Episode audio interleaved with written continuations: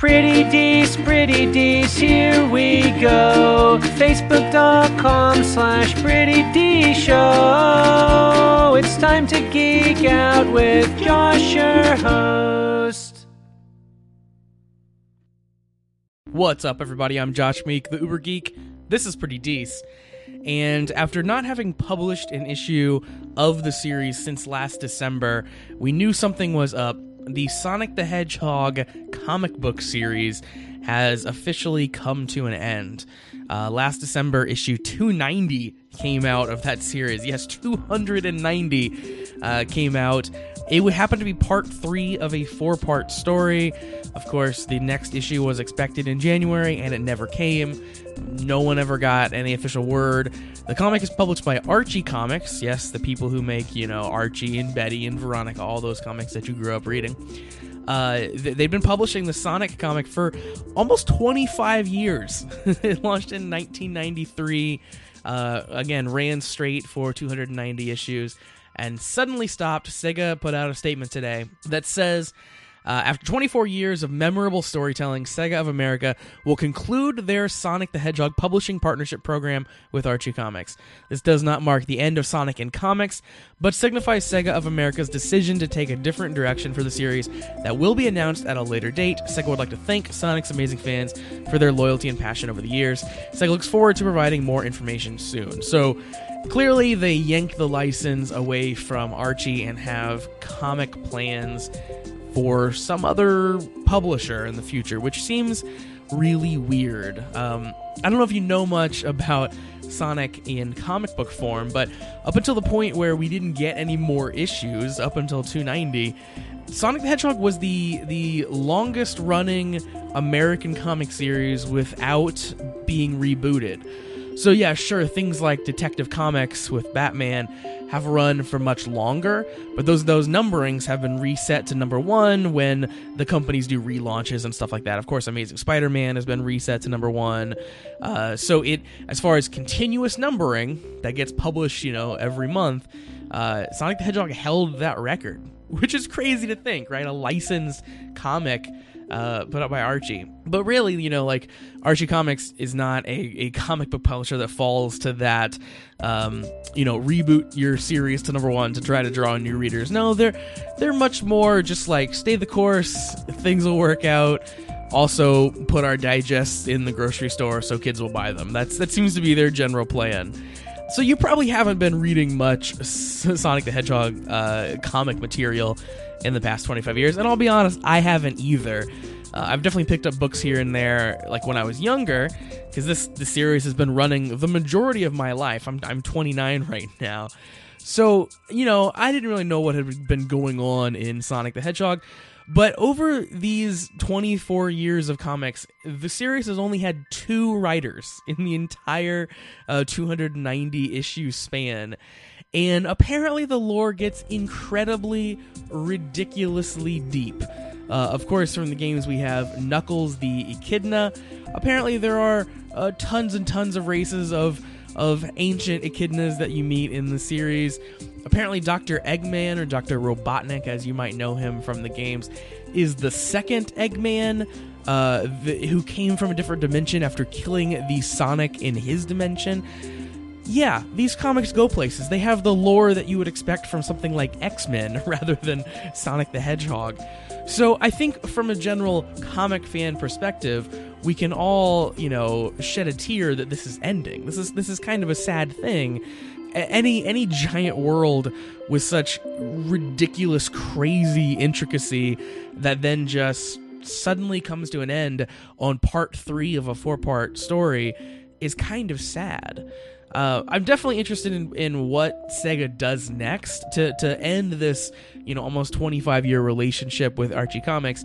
They must have big, gigantic plans for where to go with Sonic. They definitely have shown me they don't know what the heck to do with Sonic in video games, but at least the comic book realm, they were proving they could stay the course and, and kind of put something out that sounds like it's kind of good. Um, so we'll see what happens here. Um, if you guys have been reading the Sonic comic at all over these these past years, I'd love to hear from you. Call in, let me know what it's all about. Let me know if you have any insight here. But yes, no more Sonic the Hedgehog for Archie Comics. What's up, everybody? I'm Josh Meek, the Uber Geek. This is Pretty Decent. Uh, Nintendo has officially launched their Nintendo Switch Online mobile app. So you can rush out and download that now if that's a thing that you want to do. Uh, I'll be honest with you, you don't really need to right now. Um, it really it just supports Splatoon 2 right now. So if you don't have Splatoon, Splatoon 2, literally no need to. Even if you do have Splatoon 2, I don't know that it seems that useful. So I wanted to take some time to just like run down what it does right now because I think it's a little dumb. so let's let's break it down. So so for right now, all this online stuff is free. It's free through the end of the year, so you don't have to pay for it now. Uh, coming up next year, it'll be twenty bucks for a full year, which isn't terrible, but what you're getting for twenty dollars doesn't seem the most amazing in the entire world. So every game, big disclaimer, is going to use the online app differently. So we can only really talk about what Splatoon is doing with it right now. But when you have the app and you have the game, in this case Splatoon 2, uh, the thing that you can do is you can invite friends to play with them. You can accept invitations that you have received, and you can voice chat using the app. Now, the voice chat is the interesting thing because they didn't build the voice chat into the game itself or into the Switch itself.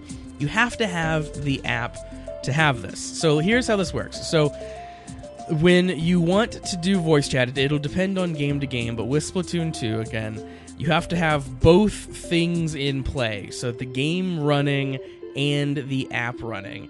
You have to find friends through some sort of social media, so Facebook, Twitter, whatever. So with both things on, you have to have the game on and the app open. That's when you can talk to your friends. So you can't like initiate it with the app open and then close the app and go to a text message or close the app and and and lock your phone, anything like that. No, you have to have like the screen on and the app up or you can't talk to your friend. So you have to somehow via text communication, via Facebook, whatever, indicate to your friend that you want to play this game together, and then you have to both open the game and both open the app so that you can then talk to each other in the game. My question to you is why would you ever go through any of that trouble when you're already holding a device that has multiple, a multitude of other ways to connect via voice chat on that phone with that person in such a better way than than with this. I mean, I'm holding this phone and I'm friends with this person on Facebook.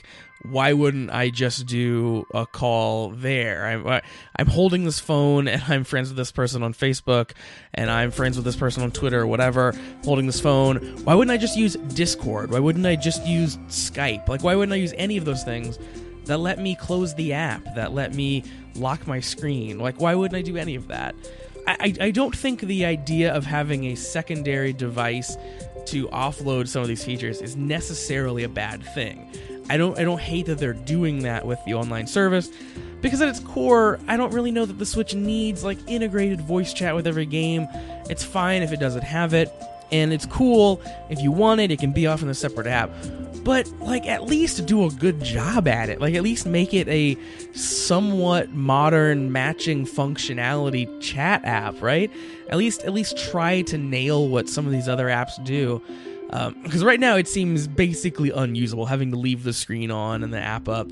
Um, and of course, to accept invitations to join games via that, again, involves both things. So you have to create a room in Splatoon 2, send the invite, which then pops up on your phone. Then you go to your phone, and then you can send it to other people via Facebook or whatever there. So it's a multi step process. So the game never knows who your friends are, only the app does. So it's a weird handshaking process between the two of them. I think it all seems terrible, uh, at least in this first Splatoon 2 iteration. Luckily, you don't need any of this to enjoy Splatoon 2, and everything I'm hearing is that Splatoon 2 is fantastic.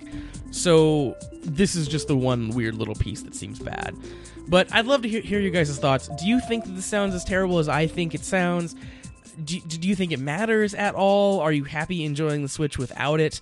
Or do you think this is kind of a weird, like, horrible thing? So, yeah, press the call in button in the Anchor app, call in, and let's talk about this.